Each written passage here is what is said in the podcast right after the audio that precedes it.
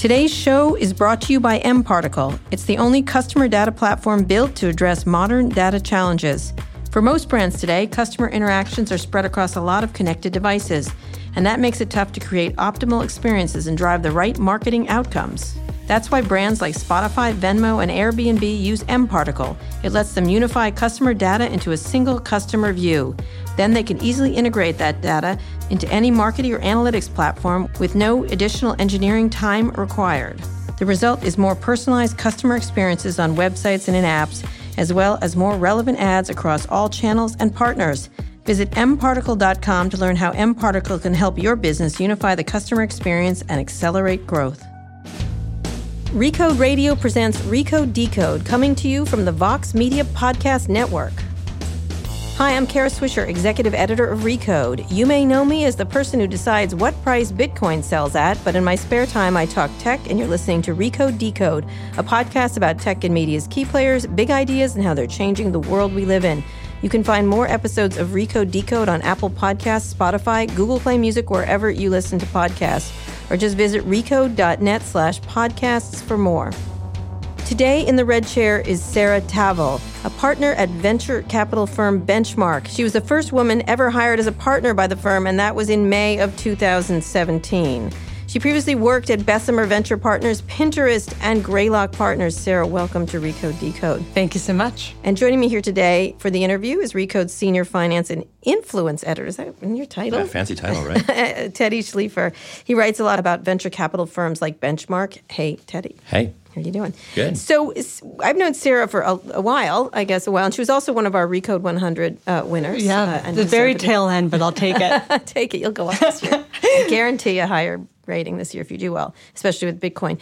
Um, why don't we start talking a little bit about your background because you've worked a lot of places and you're a relatively young person, but you've been to you've been a venture capitalist. You worked in yeah. I mean, I started my venture career one year out of college, which is mm-hmm. pretty atypical. Right. Um, so why yeah. don't we go through that because it's not like I know we're not going to overly focus on the woman issue, but there's not that many women venture yeah. capitalists, yeah, and we want to talk about why that is a little bit sure later. But why don't we talk about your journey and where you went? I mean, I I got into venture. Um, well, it's you know taking a step back. Like I was philosophy major in mm-hmm. college, so um, I had always been interested in investing, mm-hmm. but you know didn't really even know what venture capital was right. uh, until basically the week I applied to a venture job. But why that after college? so what happened is I was at a strategy consulting firm that was a startup. And I I joined this firm because I'd done a bunch of entrepreneurial things in college and just wanted to be like what? part what of a startup.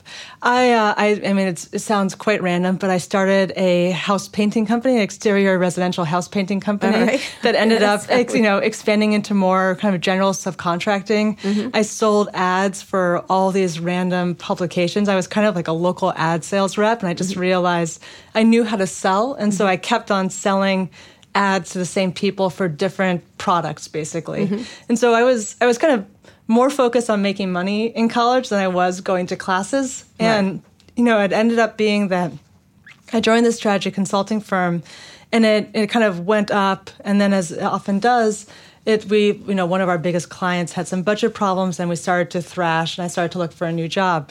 And i'd always um, i'd always been interested actually in investing. My dad was a public equity investor and i started to look into equity research jobs and then had the you know really good fortune of talking to one of my friends who was um, who uh, i had known in college and she was like you know what? You're you know you love investing and you did all these random entrepreneurial things in college.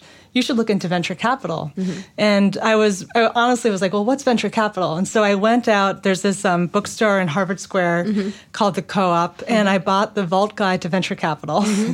and it was one of those things that I, the more I read, the more I realized that this was what I wanted to do, that it felt super exciting to get to work with founders in these like you know early stages of a company and still be doing investing and i knew you know the lowest rung of the ladder in a venture capital firm is this sourcing role where mm-hmm. you're cold calling founders and you're trying to get them to you know take a next meeting and take your money eventually and i knew through my ad experience that i could do that like i knew how to wow. like do the you know do 20 calls in a day and mm-hmm. and um, and sell people so I ended up um, I ended up applying to Bessemer. You know, I had which is I, based there, right? It's one. yeah, that that's right. So yeah. they have a place in upstate in, in Larchmont, New mm-hmm. York, and um, and it was just it was super lucky timing because they were looking to hire an analyst to the team at the same time that I was looking to jump ship, mm-hmm. and um, and I ended up you know it, it's really thanks to the random work experience I had in college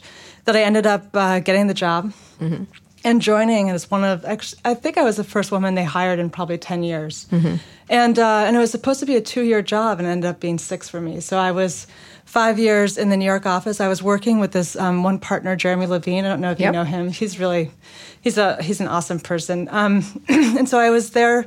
You know, I was working on any. You know, it was sourcing deals in the beginning for you know software as a service companies, companies like Cornerstone OnDemand and, and MindBody and others, and then um, worked on a bunch of companies that like really range from you know deep in the stack to higher kind of consumer stuff like diapers.com.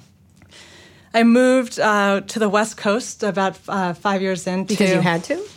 no, you know, I like I grew up in Manhattan, mm-hmm. and I there was a combination of being a little sick of New York, yeah. and also I started to realize that New York City was a local maxima. Like if I really wanted to build my career in technology, I wanted to be in the global maxima. I wanted to be in the place where the best were. And so I transferred from Bessemer's New York office to the Menlo Park office.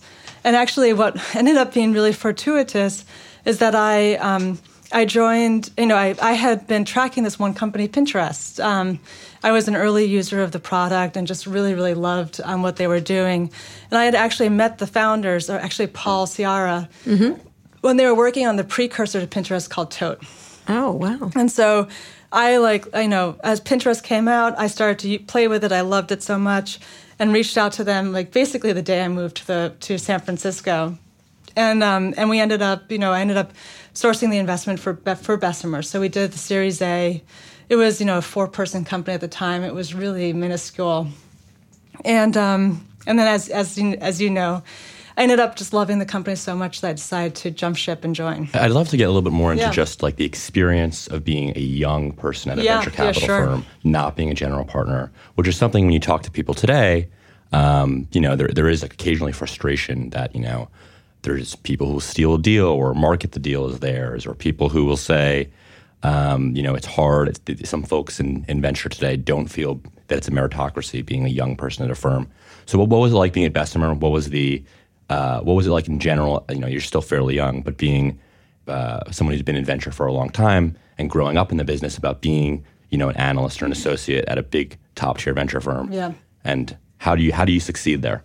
You know, it was um, like there were a, there were a bunch of different factors that uh, really influenced my my early days at Bessemer. I mean, first of all, like I was coming into a venture capital firm with really no experience in technology uh, and and no actual like investing experience. I mean, right. everything was really new to me, and I was the only woman in a you know 25 person firm. I was you know I felt physically the smallest. You know, it was it mm-hmm. felt very very different. I had never been in the con- in a context where I was the only woman actually. So it was it was one of those things that I didn't really know what to expect, um, and it ended up feeling. Um, feeling hard in the beginning.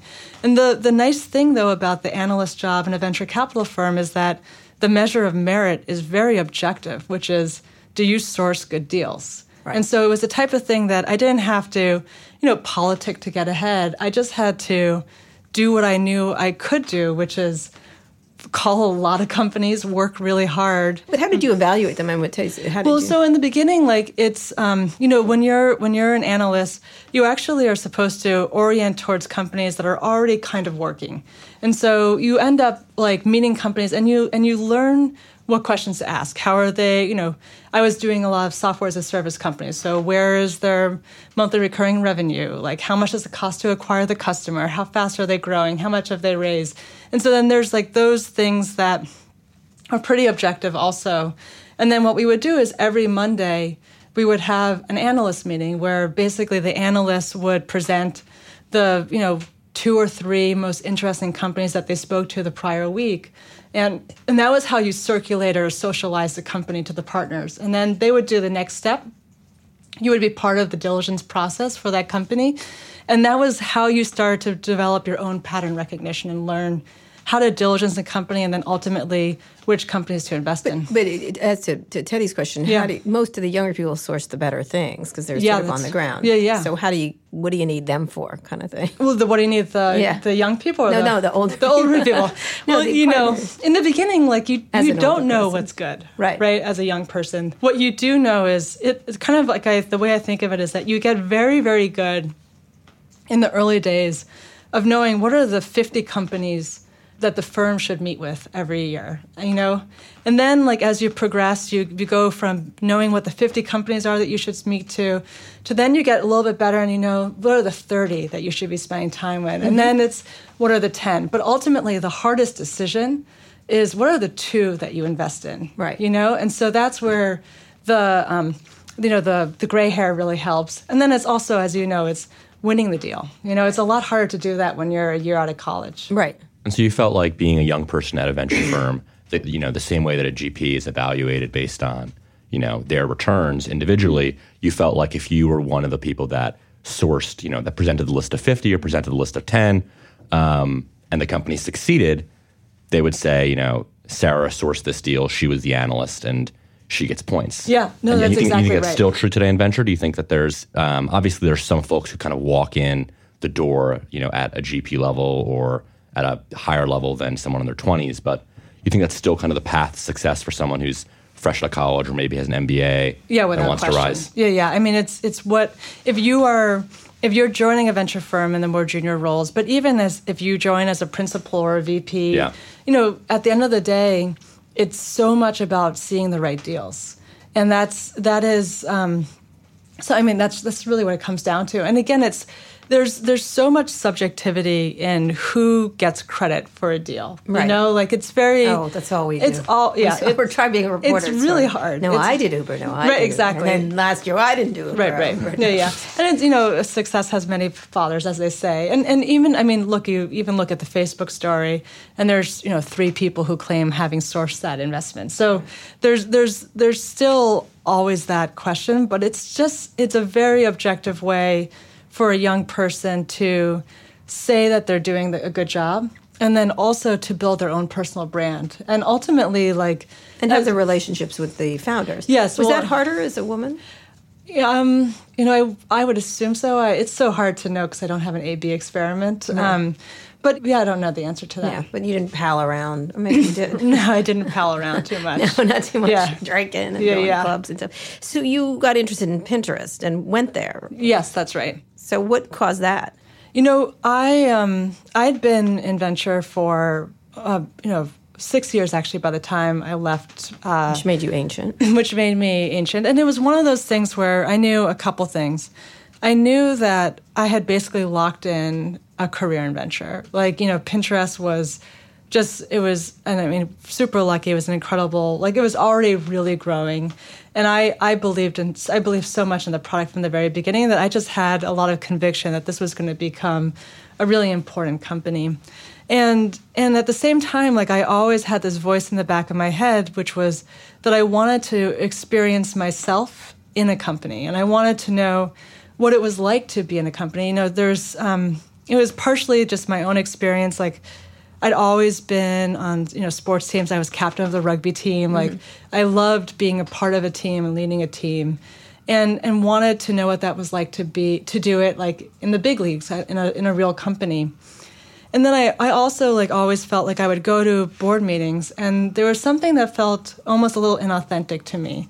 That I would try to, you know, the CEO would ask for advice on something and I could come from a very rational, analytical place, but I didn't feel like I could come from a place that was, you know, from the heart. And right. that's kind of more who I am. Like yeah. I really want to be able to like have that empathy come from that. Also, from boards can be kabuki theater. There's there's definitely a part of that. Yeah. Um, and so th- those were that was like a voice in the back of my head for a long time, and it just got louder and louder the more time I spent with Pinterest. Like at the time, I was you know doing anything I could to help make the company successful. Like when we invested, it was a four, you know, five person company growing really quickly.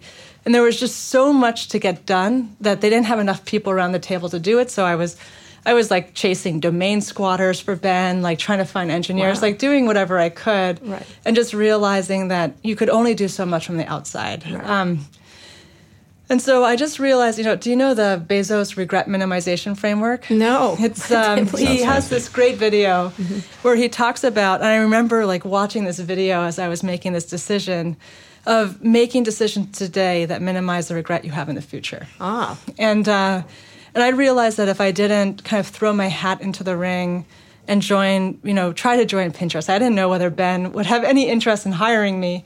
Um, but if I didn't throw my hat into the ring and at least try, I'd always regret it. So I, um, I basically called Ben up um, one day and, and essentially asked for a job. I pitched myself as like a as a BD person. You know, right, I kind perfect. of I told him I was like, I'll get the pin it button everywhere.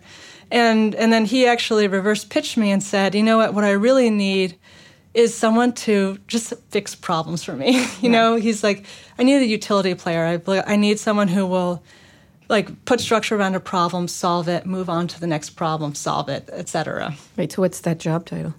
Well, the job, the actual job title was business operations specialist. Right. Um, but it was, you know, it was it was it was like when I started at Pinterest, um, you know, the first thing I had to do was help us localize Pinterest. Like we had never launched internationally. Right.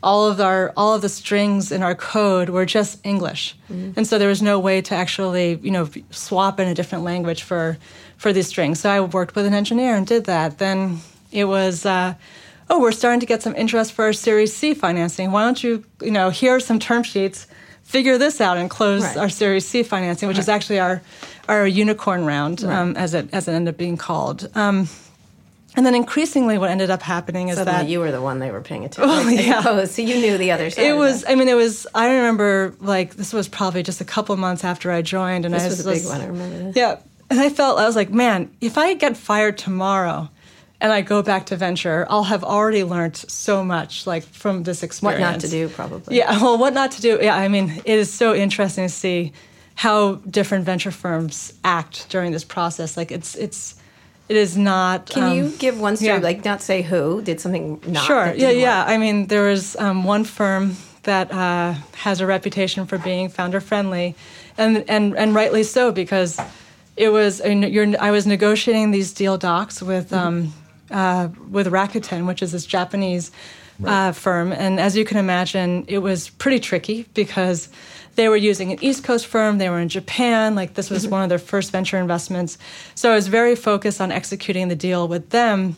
And then, you know, at, at some point in the process, you have to kind of bring, you know, the deal to your insiders and make see if they have any changes. And you know, one group had. Um, you know, I called it death by a thousand paper cuts. There was mm-hmm. like so many little tweaks. And the other group was like, just when you need our signature, you know, just let me know and we'll sign it. Mm-hmm. And you just, that's a very big difference um, that you feel. Yeah, yeah. Um, but then what ended up happening is that, you know, at the time that I joined Pinterest, we had no product managers. Um, Ben and Evan, the two co-founders, were um, they were actually against the idea of a product manager. Mm-hmm. And what what ended up happening is that the you know the daily stand up with the engineers was basically the same every day. Mm-hmm. Um, and and I ended up kind of working with a bunch of engineers on a couple projects. Those ended up shipping and kind of moving on on track. And so ended up becoming really one of the first product managers at Pinterest. Right. And I um, I started the search team with another one of the engineers and uh, and that ended up kind of expanding into what we ended up calling our discovery team. So by the end of my time at Pinterest, I was responsible for our search and our all the recommendations on Pinterest, our computer vision team, our pin quality team, and um, and it was you know it was a pretty you know it was one of those things that's like that. Don't ask what seat you just get yeah. on the rocket ship. Yeah, like yeah. you know, I again as a philosophy major, you know you you feel like how did how did I end up being the product manager for really the most technical product team know, at Pinterest? right? Yeah, but it was um, it it ended up really working. Yeah. So why'd you leave? Oh, that was a hard decision. I, I really anguished over it.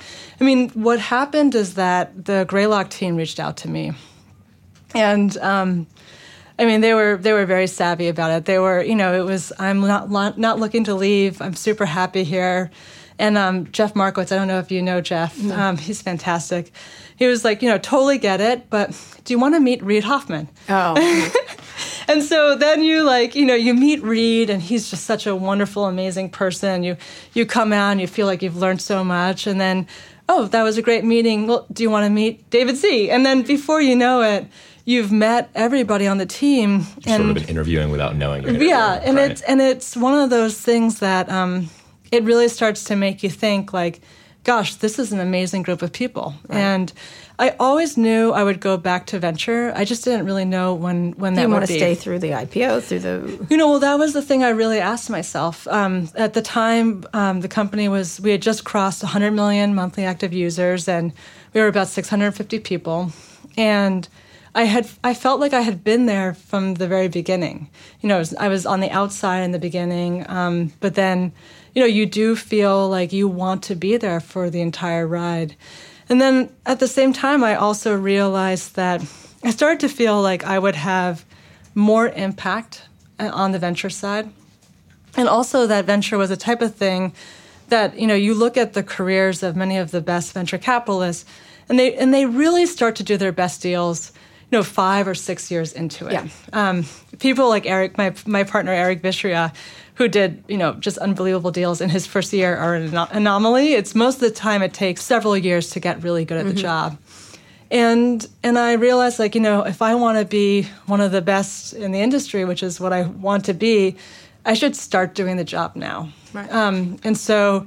I make it sound easy. I really did anguish over this decision because leaving a company is it's a very unnatural thing to do. It, it right. almost it feels is, like yeah. you're like senior year in college, first semester, right? And everybody's you know getting excited for the best year, and then you're like, all right, um, I just got my dream job. It's time for me to go. Right. So I left, um, you know, in gosh, I can't remember. I think it was July 2015 and uh, and and joined the, the Greylock team as one of the partners. And then went to Benchmark. well, and so uh, you know, you're a fascinating person to a lot of it's, people. It's um, it was you know that was obviously not planned. Like when I when I joined Greylock, it was you know it was a decision to be there for for you know my venture career.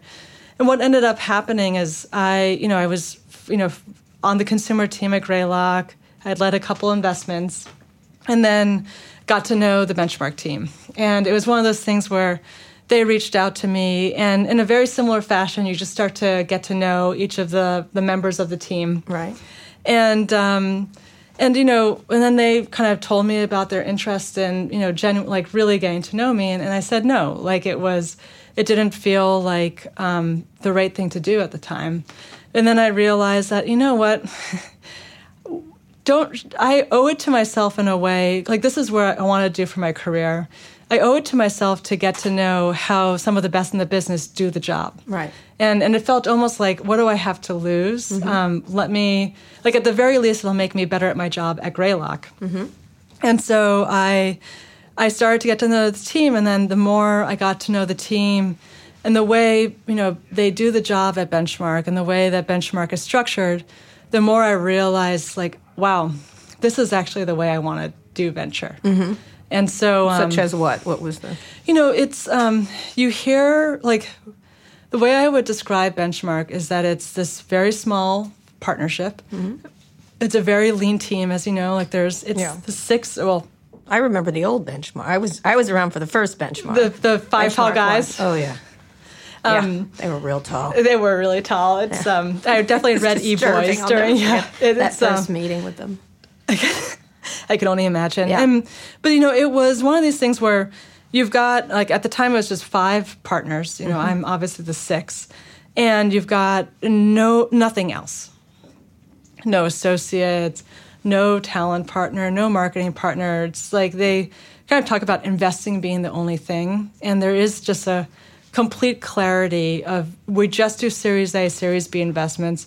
Our fund is the same size fund as it's as it's been since you know for the last I don't know 15 years, and um, and then of course the equal partnership and you know, before I got to know the benchmark team, I thought about the equal partnership as like a compensation thing. Like, oh, isn't it cool that as a new person you get to make the same amount of money as like Bill Gurley?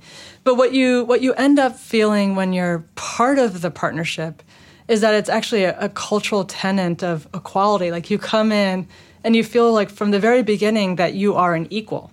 And and that is such a different dynamic than it is in many other firms. Which is you work your way up. Yeah, you work your way up. Um, you earn credibility over time. You have to prove yourself, is kind of what you can feel.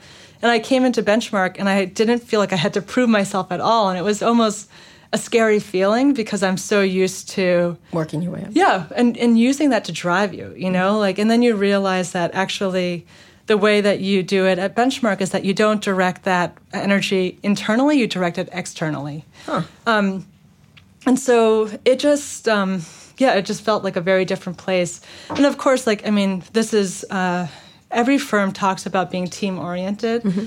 but when you have an equal partnership, it, it really actually does happen. Like, where you are, you know, you are all focused on just doing the best investments that we can as a partnership and then supporting those investments regardless of who you know is on the board of that company. Well that's the goal at least. Well yeah, yeah. but you really do feel it. All right we're here with sarah tavels she is a, a partner at Benchmark, and we've just heard about her very varied career in a very short time. Yeah. I do like that you leave and go. I think it's fantastic when that happens.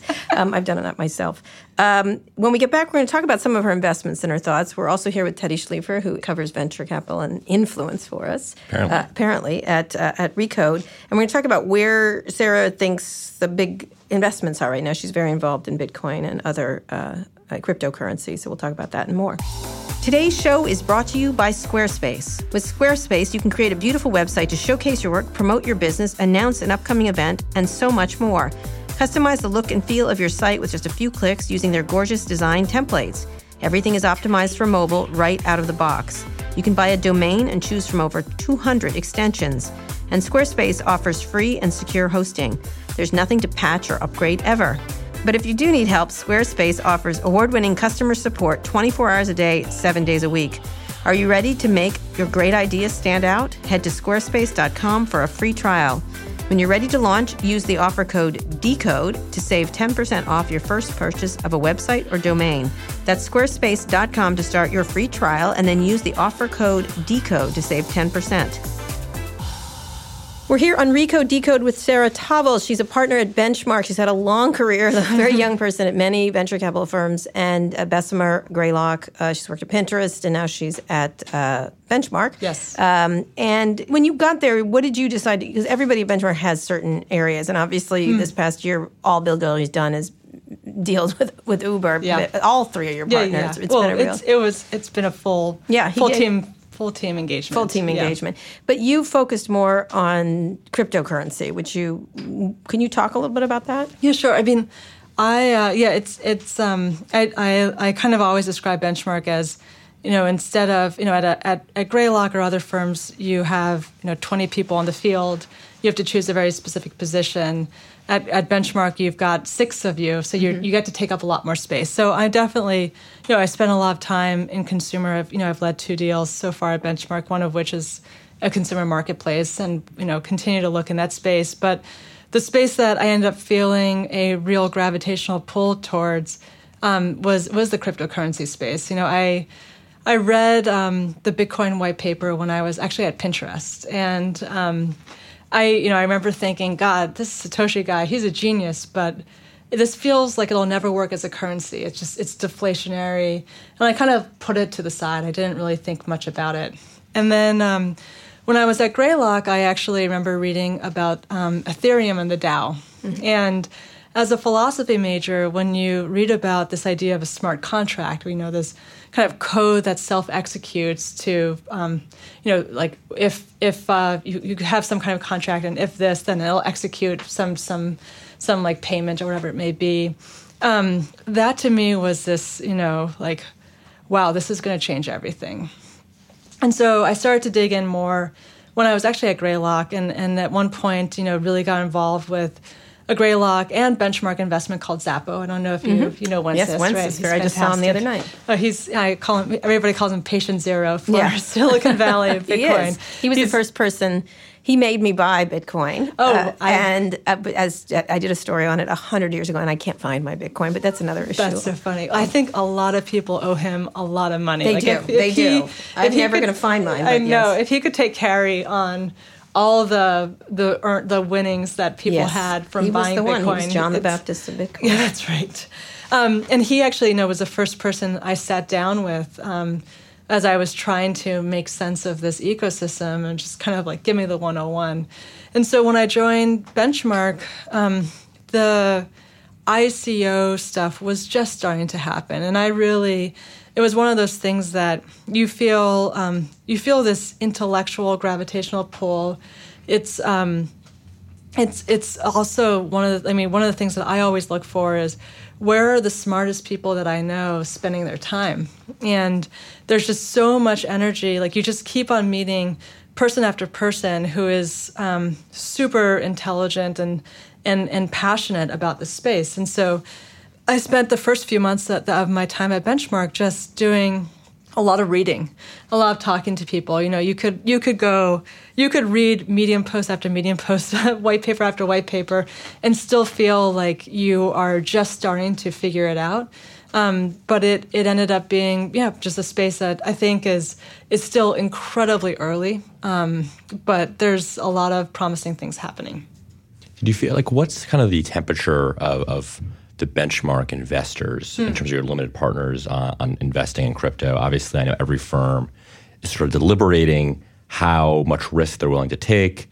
Um, benchmark obviously is a track record that should give people some comfort, but is that a tough sell to, to your folks to say, you know, hey, we're thinking about investing in a token, or we're thinking about potentially even just buying a raw asset. Like, is that a, is that a tough conversation, or do they get it? Well, first of all, we've been investing in the space for several years. I mean, we invested in Xapo in 2014. We invested right. in um in a fund called Pantera and Bitstamp in 2014. So our interest in the space isn't new to our LPs, and and then at the same time, like you've got a lot of other venture firms who are making exactly the same phone call to their LPs. So it's not it's not the first time that they they hear about it.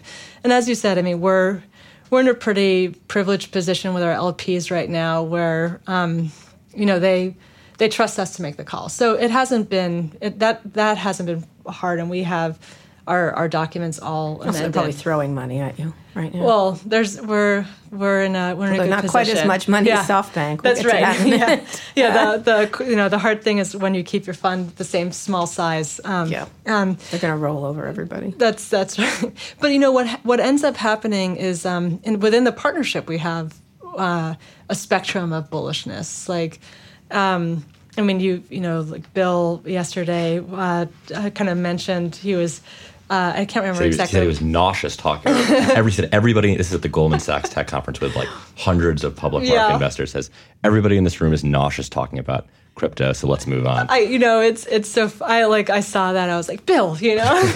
um, no, well, make the nauseous case. What's well, the the nauseous case is um, well is a few things, which is so number one when you actually look at the underlying like when I mean to your opener on Bitcoin what you know what dictates the price of Bitcoin besides fluctuations in supply and demand. Mm-hmm. You know, like you, you know, there a lot of we were actually. I think part of Bill's comment came from the uh, as a partnership. We actually just came back. We we flew to New York City on Sunday and spent time with a lot of um, people that we respect uh, in New York City that are you know on the private equity side, the hedge fund side, mm-hmm. and as a, as you can imagine, one of the most fun topics to talk about when you're meeting with these people is what do you think about what's happening in the cryptocurrency ecosystem? And so mm-hmm. it ends up being this big topic of conversation. So people on the on the East Coast kind of can think about Bitcoin as a trade, and then when you look at you know the promise of the blockchain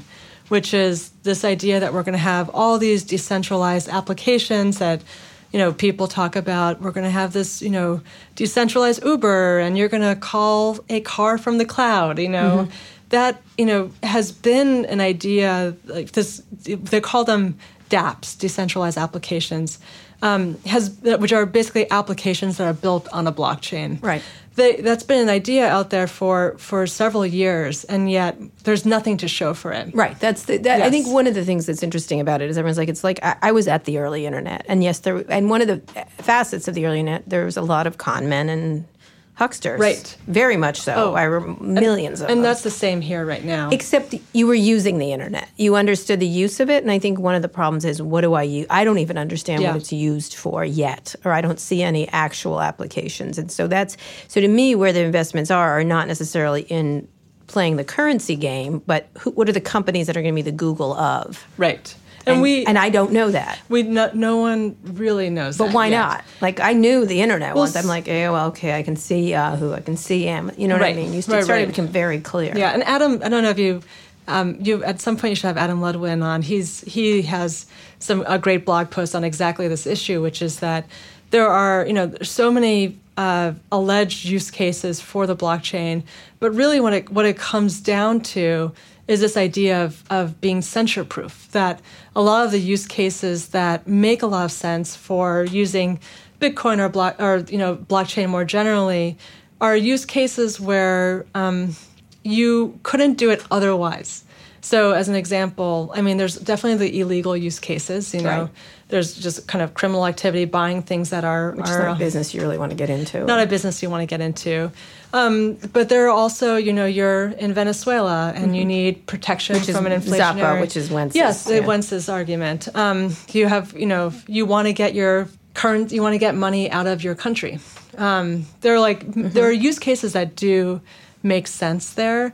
And and I think a lot of um, you know I think actually a lot of the positive bumps that you probably see in Bitcoin are as a result of like some newspaper article talking about the people in whatever country it may be that are using Bitcoin because they have nothing else that they can right. do. Right. Um, and that's a real that is a real use case. Right. Um, it's okay. Yeah. It's not the internet yet. It's not the internet yet. yeah. yet. I mean, I kind of like it's it's um yeah. So I think it's like we are in the infrastructure build out phase mm-hmm. of this ecosystem. Like part of the problem is that if you think about executing a contract on Ethereum or trying to build an application on Ethereum, it's just not at a point that can scale.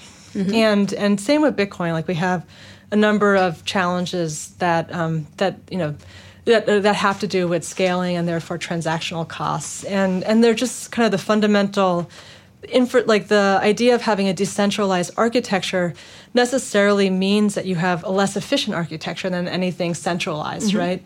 Like it's there was some analysis I saw someone do that talked about how it's I think he said it was 400 million times more expensive to execute a, a, snippet of code on Ethereum as it is to do it on AWS. Right. So you have to have a very very strong reason to do it and the infrastructure to really let you scale doing that is still very very new which is a lot what a lot of the icos are going towards so it's like we're in you know it's a trite conversation but i think we're in the 80s and it'll just happen much faster and and and it's a little bit like we need to you know kind of let the creativity bloom and see. so does that mean the big companies will be the ones, or, or the banks, or the it will be taken captive of before that? Because it's against the bank's business. This is all. I mean, if well, it works in the in the philosophical way that it's supposed to, you don't need banks. You don't need. Well, that that would be the very long long term. Really.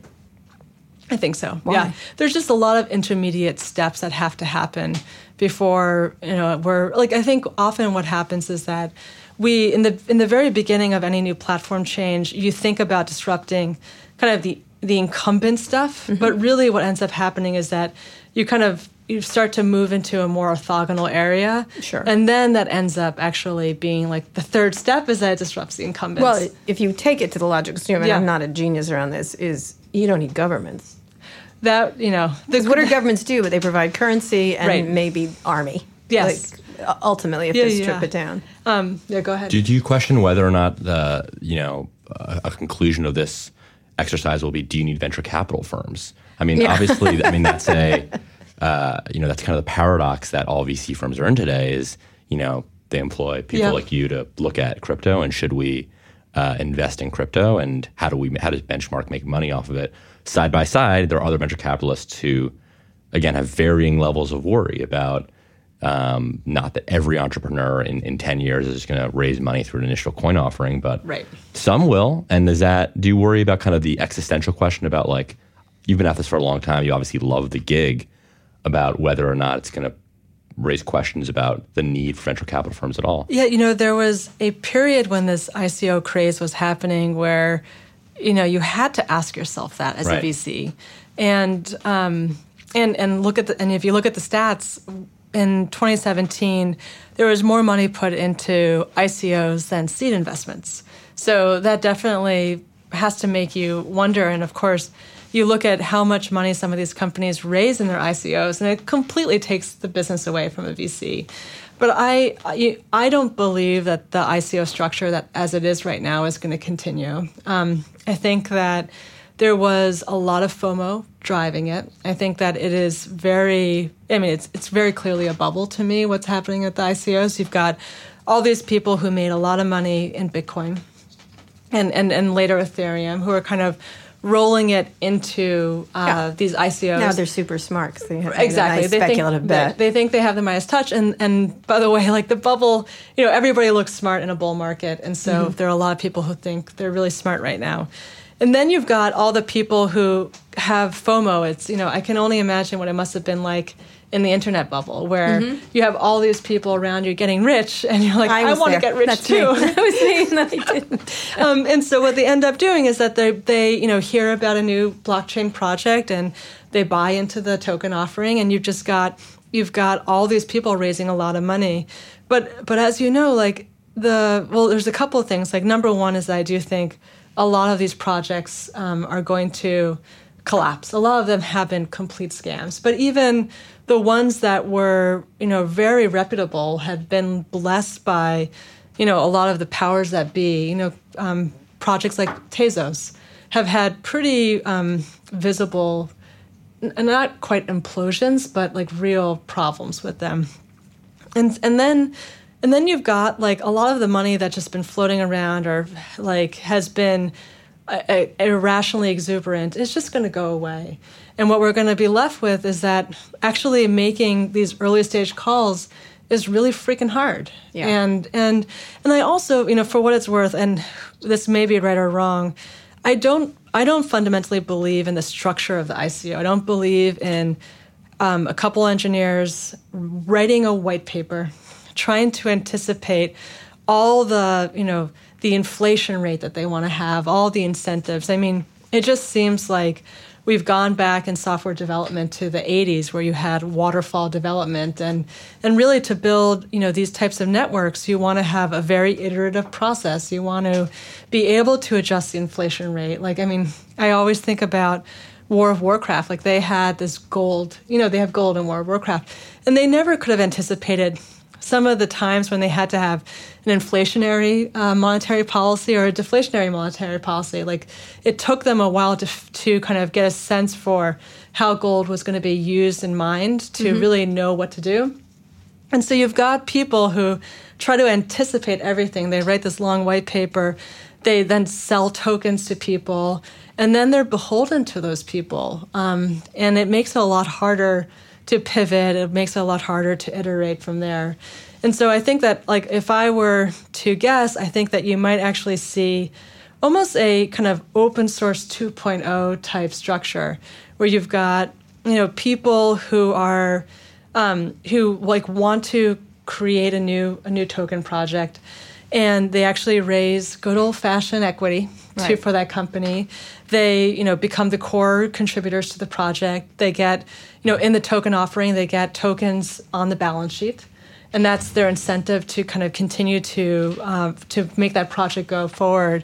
And so you end up having a little bit more of like a centralized, decentralized hybrid model that um, that ends up, you know, thankfully for me, still creating a need for venture capital and to invest in these companies. Yes. And it will be the companies that. Um, not the Bitcoin speculators that will make the money. I remember there was yeah. this. There was a stock market bubble during the early internet for companies that don't exist anymore. There was one that was a storage company. They made little things that you stored stuff on. It was okay. was a bunch of companies like that, and then they all went away. It was really, and then there was Google years and years later. I I believe that. Yeah. Later. Yeah. Amazon later. Right. You know, yeah, it, was, yeah. it was interesting. And yeah, right now it's the the space is I think attracting the best and the worst of people. Right. Yeah, hundred percent. Yeah. And also, it's, I think it, when it becomes something that people use is when it, businesses use is Right. when it really matters. right. But we don't know that. We don't know that. Well, and you would say like I mean I think Bitcoin itself, like store of value, is one of is an, a really important early use case. This kind of idea of just payments, like a digital. if you can get it to people using it, that's right. Well, yes, yeah, So yeah. who but does that? Who? Well, you. I can send you Bitcoin right now. No, I know that, but who actually uses it for actual so to the Well, bulk of transactions? Right. No, there. No one. No one's using it as a payment product. It's Right. more you people. I mean, I kind of think of it as my dystopian hedge. You know, kind of like a what you know. People are preppers, and this Yeah. is my, my version of prepping, Are which is to have. No, I'm not a prepper, but I do have Bitcoin as and as as my as my dystopian hedge. Because you will then do what with it? Well, Have you know, you just it's it's good to feel like you have a a type of currency that exists outside of our our government. No, I just have a big pile of gold in my backyard. That's a good idea too. gold. It's so ridiculous. All right, but do- beyond this, what else are you interested in? Is it just, but is it cryptocurrency You know, all I the mean, way? You I- just you clearly are obsessed with it. Uh, there's I spend a lot of time there, but I also I mean I'm always looking for consumer you know new opportunities in consumer. We you know at Benchmark like still believe in the consumer space, and obviously we have companies like Nextdoor and uh, Discord and Marco Polo. And then you know when I was at Pinterest, like I. Um, I got to see the transformative impact of deep learning. You know, my my team we started out with kind of plain vanilla computer vision, where I was spending nights and weekends uh, drawing bounding boxes on pin images to try to create classifiers for these are boots and these are heels and you know these are bags. And then we started to play around with deep learning and it was this like tremendous step function in the mm-hmm. experience that you could create. And so i know i spent a lot of time thinking about well what are the applications both to business users and consumers that leverage deep learning in some way um, and then you know my partner eric spends a lot of time there too he you know we've kind of gone up and down the stack with companies like Cerebras which is like a chipset company that makes it easier to train you know ai models um, to some other companies that are um, i don't think announced just yet all right, they're all the future stuff. yes Anything else stuff. that you worried about? worry about i mean i worry about the strength of the incumbents um, it is really you know They're i didn't strong. yeah they're they're Never before like this. Never before. Like I I didn't realize how lucky I was to start my venture career in 2006. Mm-hmm. You know, like at the time I, you know, we had software as a service and it was almost the simplest roadmap. It was take an on-prem software product, put it in the cloud, and you've got a public company. You know, it was just it was this kind of rinse and repeat. And then you had Web 2.0 and then mobile and you had you know going from kind of 3G to 4G like you had all these wonderful technology transformations that created so much greenfield opportunity and here we are where you've got you know Facebook Google Amazon Netflix you know all these kind of incumbents Apple obviously that are so strong you know Yep. and it makes it really really hard for a founder to find the seam that they can exploit. And um, and so yeah, there's a little bit of waiting, kind of wondering when the next platform is going to emerge, which is I think part of what drives a lot of people like me into crypto right now. It's a little bit Mm-hmm. Yeah, they're this kind of relative thing, which yeah, is they don't have their arms around exactly yeah yeah yet.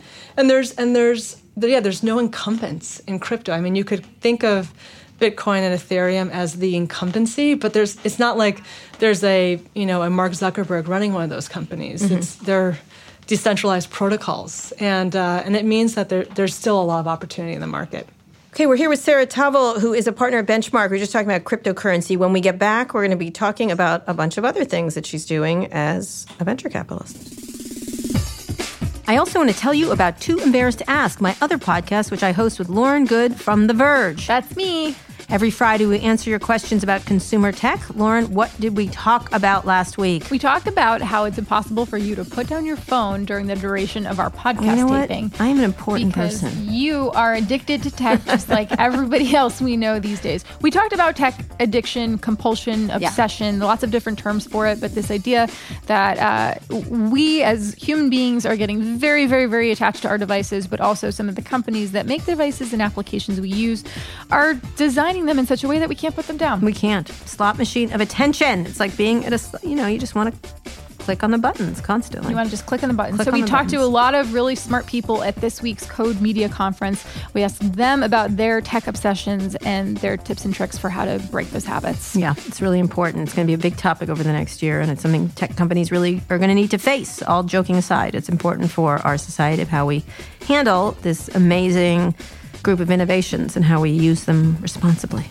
It was a great discussion, and we hope you'll go listen to it. You can find Too Embarrassed to Ask on Apple Podcasts, Google Play Music, or wherever you listen to podcasts. That's Too Embarrassed to Ask. See you there.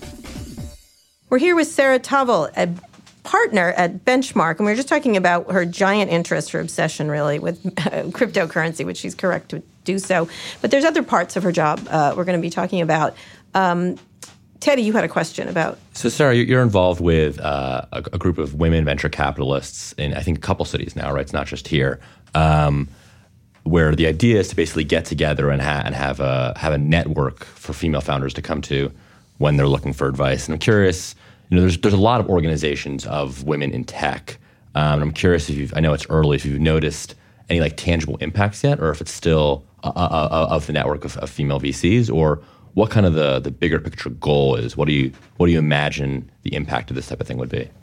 I mean, I think it's important to give a little context on how we got started, sure. which was um, this was I don't even it's it seems like so long ago now, but when um, all these sexual harassment cases were coming out with with VCs and and entrepreneurs, female entrepreneurs, and there was a little bit of you know I um, you know, I had been organizing this these kind of monthly breakfasts with a bunch of women GPs, and then and we, we all kind of would come to these breakfasts and feel a little shell shocked um, about what was happening. And then Aileen Lee actually ended up organizing a dinner, and it was kind of like, well, what can we do to make um, to make it better for female founders, to make to make you know it better for female uh, VCs and and it ended up being this like really wonderful group of, of women you know it was it's so interesting to me well no but that's the thing actually is when i started at bessemer in 2006 um, I can't believe you're one in 25. That's astonishing. Yeah, it, and it felt it, it felt like I, you know, you would look around and try to see who were the role models, and it was so small. Like the number of women. Mary yeah, it, I don't think Mary Meeker was, was in yeah, venture was, yet. yeah, analyst. it was. Um, you know, it was people like Theresia Gouw and um, Jennifer Fonstad, and there, you know, there were there was a handful, like literally a handful of of female GPs. And then, and and we kind of reached this point. I mean, obviously, there's so far to go as an industry, but we reached a point where it felt like all of a sudden we had a critical mass of women. And when and, and and I think that there was sometimes you'd hear that in the kind of early women in in these you know in at Goldman Sachs or whatever group it could be because there were so few of them they ended up being more competitive with one another.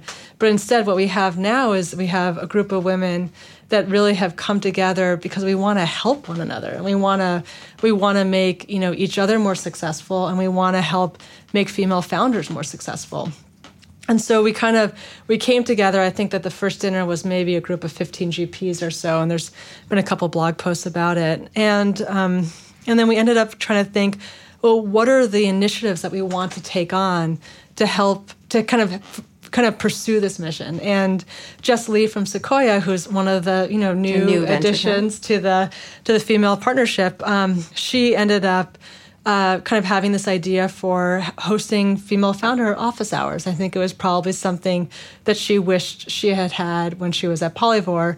By the way, you know Peter Fenton, as you guys know, is uh, was um, an investor in, in Polyvore, and so we ended up um, kind of the one we had you know, the first event we had was actually having office hours for female founded seed companies. Um, we did that in San Francisco.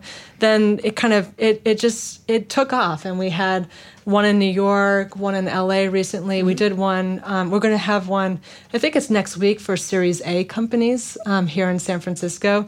And, and who knows like whether any investments come from that. But what is important that's coming from that without question for me is that we're you know increasing access of the female VCs um, to female founders and vice versa. So, can I ask you, why yeah. do you have to do that? I mean, honestly, it's, I, it's like ridiculous. On some level, it's insane that I, that you have to do it, and then you get all these comments, which I really drives me nuts when you know we're doing it based on standards, but they aren't. They they 100% aren't doing it based on standards. Yeah. I mean, there's definitely, I ask myself that question. Like, it's, it's, you know, I, I do already feel like there's attacks on my, tax. yeah, exactly on, on my kind of being a female VC and doing the job. And then we, we end up taking on these other things. But, you know we're we're thinking about actually how now to like there are so many as I call them male allies You've out there. Allies. That's that, that, I know. We shouldn't even look at them as allies. It's their job. It's, there there are many of them, yeah. and and so how do we integrate them into what we are doing? You know, like it shouldn't just be a female founder pitching a female VC, and that's what it is. It should be female founder pitching a VC, and right. one of you know the top or VCs. just a founder. Yeah, well, well, you know, you have yeah. to start somewhere. Yeah, I guess. Um, and so, so that was one thing, and then the second thing is actually we co-hosted an event um, last. I think it was actually last week, where it was something where we, you know, we hosted a couple panels. I was a I hosted a panel with Rebecca Kaden, who's the uh, GP now at USV, and Emily Melton, partner at at DFJ, on um, on career trajectories for VCs, and we had 80 women in the audience who were, you know. In investing jobs in venture capital firms. And it was one of those things where I, I could only imagine if I had gone to attend one of those events, like when I was, you know, one or two years into the job, how inspiring that would be to me, and how, like, just seeing people who are um, succeeding and doing it, it makes you feel like you can do it too. So I think that there's a lot of positive things coming out of it. It, it is a lot of work. Like I, I, um, I, I, we're, we're trying to figure out how to, how to start to spread that around. Spread around how? What do you mean? Well, just getting you know more people under the tent to mm-hmm. to take on some of the things that what's we want to do. What's the actual problem, though? I mean, besides rampant sexism across this globe, but what's the actual issue from your when you because you you're someone they've let in, you know what I mean, and now you have status at Benchmark and have experience. But they seem to like just have one, like a Mary Meeker or you or something like that. What's to from your perspective? What's the problem? And I know you want to be ni- nice about it, but what well, do you imagine? I mean, well, look, I mean, you you mentioned the biggest problem, which yeah, is you know rampant sexism. There's there's subconscious bias, of course, which is a big thing. Um, I think the subconscious bias is a is a really big thing, actually. I mean, you look at. I was just reflecting on this. Like you look at um, many of the female VCs that are in GP roles have followed career trajectories that are very similar to my own, which is that you come in in a more junior role, which is a lower risk role to hire for prove yourself, and then you can get the GP role. And it's a little bit that kind of subconscious bias thing where men get promoted based on potential and women get promoted based on what they've achieved. Mm-hmm. It just, you know, that is a bias of, you know, who, which women get into the ranks. Um, it's just easier when you've already proven yourself, you right. know? But at the same time, that is starting to change. I mean, you see more and more examples of women being brought into these GP roles. And I think it's, um, I mean, there's all types of things. There's, there's like there's the natural thing of homophily, which is we naturally hang out with people who are like us, and mm-hmm. there's nothing wrong about that. But you have to make that extra effort to go beyond your natural network.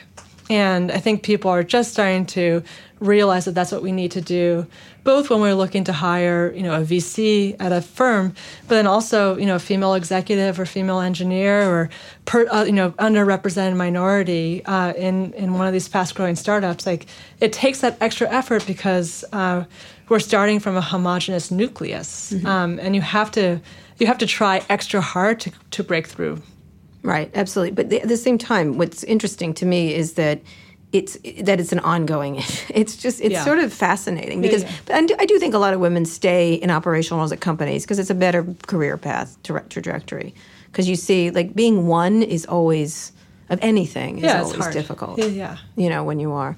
Um, can we shift just to the venture business in general? Um, I don't want you to have to be the one to have to talk about. Speaking of which, just women, but it's really um, you got real touted when you were hired. Oh, we got Sarah Tavel. I'm like, wasn't she over here? She's just they're just going to keep touting her. Same total number of women, just Sarah jumping from firm to firm. Sequoia next. and just then, just oh, got that one covered. Oh, that's right. Yeah. She got that one. Accel Does Accel have one? Uh, no, they didn't. Accel, yeah. you better get on. I am very happy at Benchmark. Good, good. All right, good. So, we, venture capital in general. Where do you imagine it? Where we are and where it goes? Like with Teddy, you talk about you have SoftBank sure. coming Ooh. in. Wow, that's a big question. SoftBank is bank. Just for those who don't know, yeah. SoftBank, Teddy. Sure. I mean, SoftBank has uh, both you know loathed and terrorizing, but also an opportunity for a lot of venture capitalists because you know they can mark up companies in your portfolio. Right. But I, mean, I think the, the, bigger question here is like you know obviously with valuations you know on the rise and, and SoftBank being a threat um, and you know to some extent opportunity. I mean, how do you think about does does that make you think about the types of deals you do differently? Or Does it worry you about you know, losing a deal because someone adds a zero to the end of the check. Mm. Um, I mean, think you know, one of the like it, it's interesting to see that many other venture firms are having um, a little I, I, don't know if this is fair to say but scope creep you know where hmm. a lot of funds that have started out as kind of traditional series a series b funds are starting to expand both into the seed world and into the growth world. And so they end up they will end up kind of competing and feeling that pressure um, more than we do. Like we've we went through a period of time at benchmark where we, we joke it was like the empire building phase where we Israel and- yeah we had Israel we had London we had a bigger partnership and, and our returns suffered during that time. And we ended up uh, really trying to kind of come back to the core of yeah, benchmark. people can't help themselves yeah a lot of people can't help themselves and so what like we kind of went through an experience where we came back and now are very very clear on who we are and what we want to do which is series a series b investing i mean series a really being what we focus on. And and you know, SoftBank may come down to the Series A one day. If so, God bless them. I definitely don't think um, people should rule it out. It, I mean, the idea know, that they would do. Well, if you're if you are SoftBank, SoftBank wants to put a lot of money to work, and it's very hard to do that. The Series A. So I think it's it's unlikely that that will happen. Um, and so, like for for us, we're just focused on doing what we've been doing for twenty plus years now, which is being that you know the first call and really kind of trying to shepherd these companies to their you know their their full potential and we ha- we can't ignore what's happening with SoftBank like we obviously we're beneficiaries of that with Uber and WeWork um, and then you've got you know Katrina Lake at Stitch Fix who raised 42 million dollars and and went public and has a multi-billion dollar company. So which didn't take that. Which didn't, which didn't like yeah, forty-two million dollars. Like that's it's just an unbelievable uh, story. And so you know, we hope to find many more of those companies. But can they resist that money? Because you've got to, because because one of the things is you you're, you're all investing in innovative and groundbreaking companies, yeah. but venture capital hasn't been that you know, everybody comes out. I remember Marc Andreessen came in and we're going to change our capital. Really, not really. It's the same system right. essentially.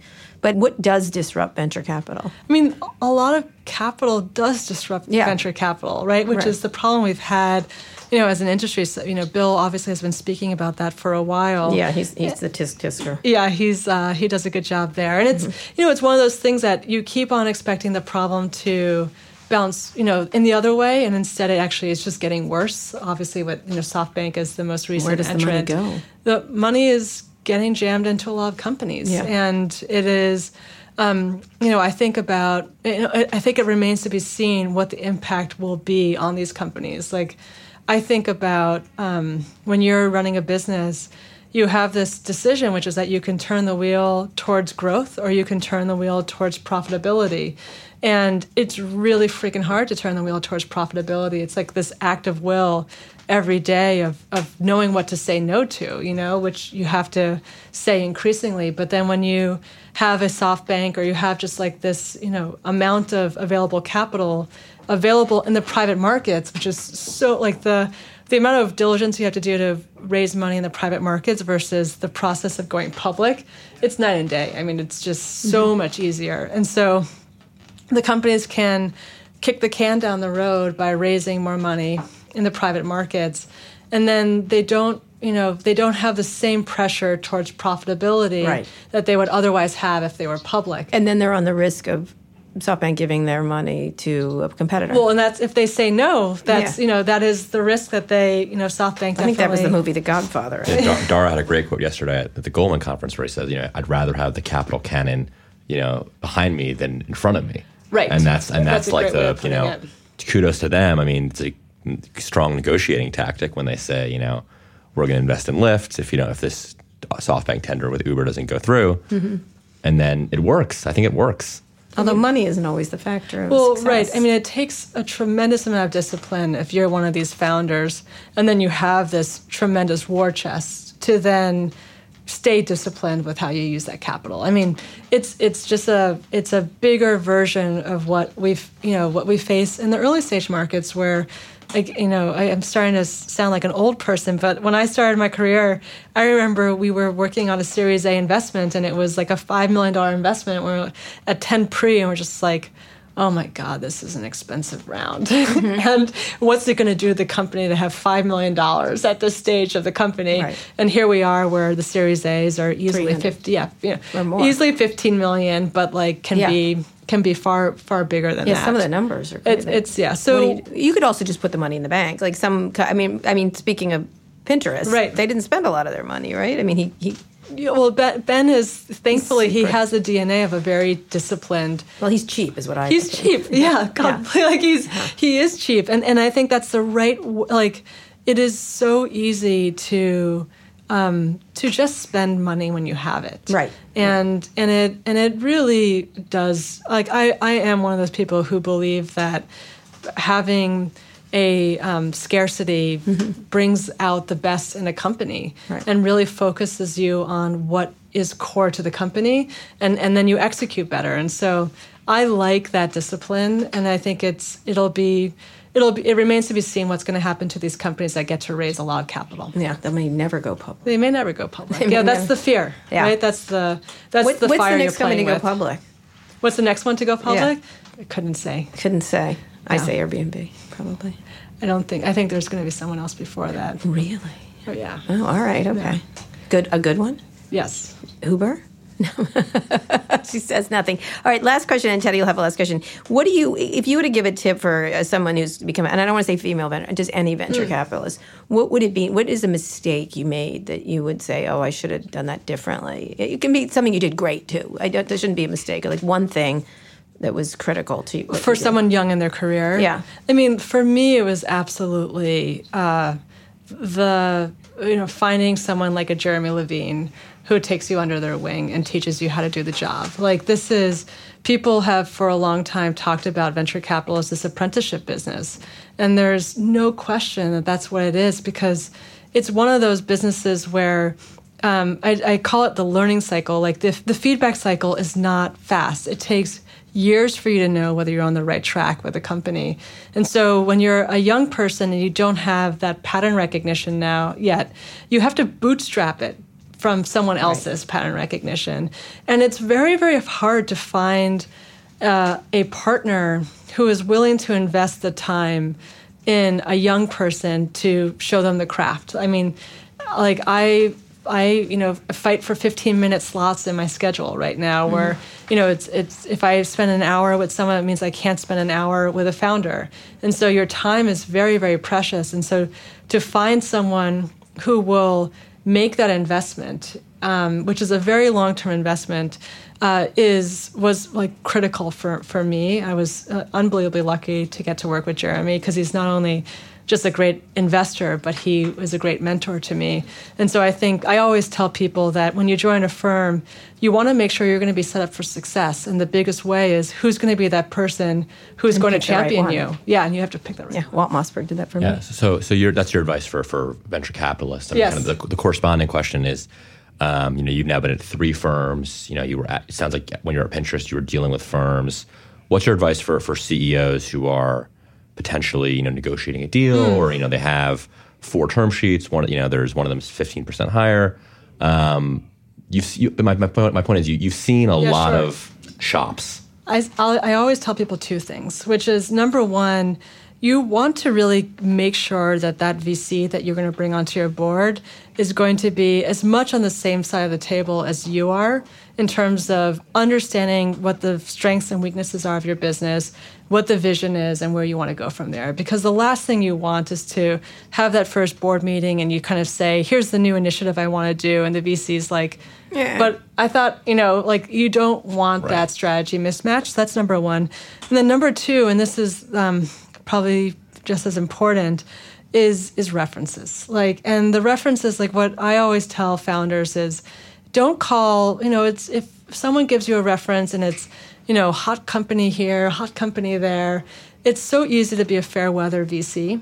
And oh, and yes. it and it feels good to like get to call, you know, Brian Chesky or whoever it is and get to like do a reference. But ultimately the the best references, the most useful ones, will be the ones when it's a company that has been going sideways or didn't succeed or, you know, even the CEO was let go. Like talk to those people and you'll really figure out what that VC is made of. And you want to know, like, you don't want a fair weather fan on your on your board. You want someone who will do the work. And there are lots of those.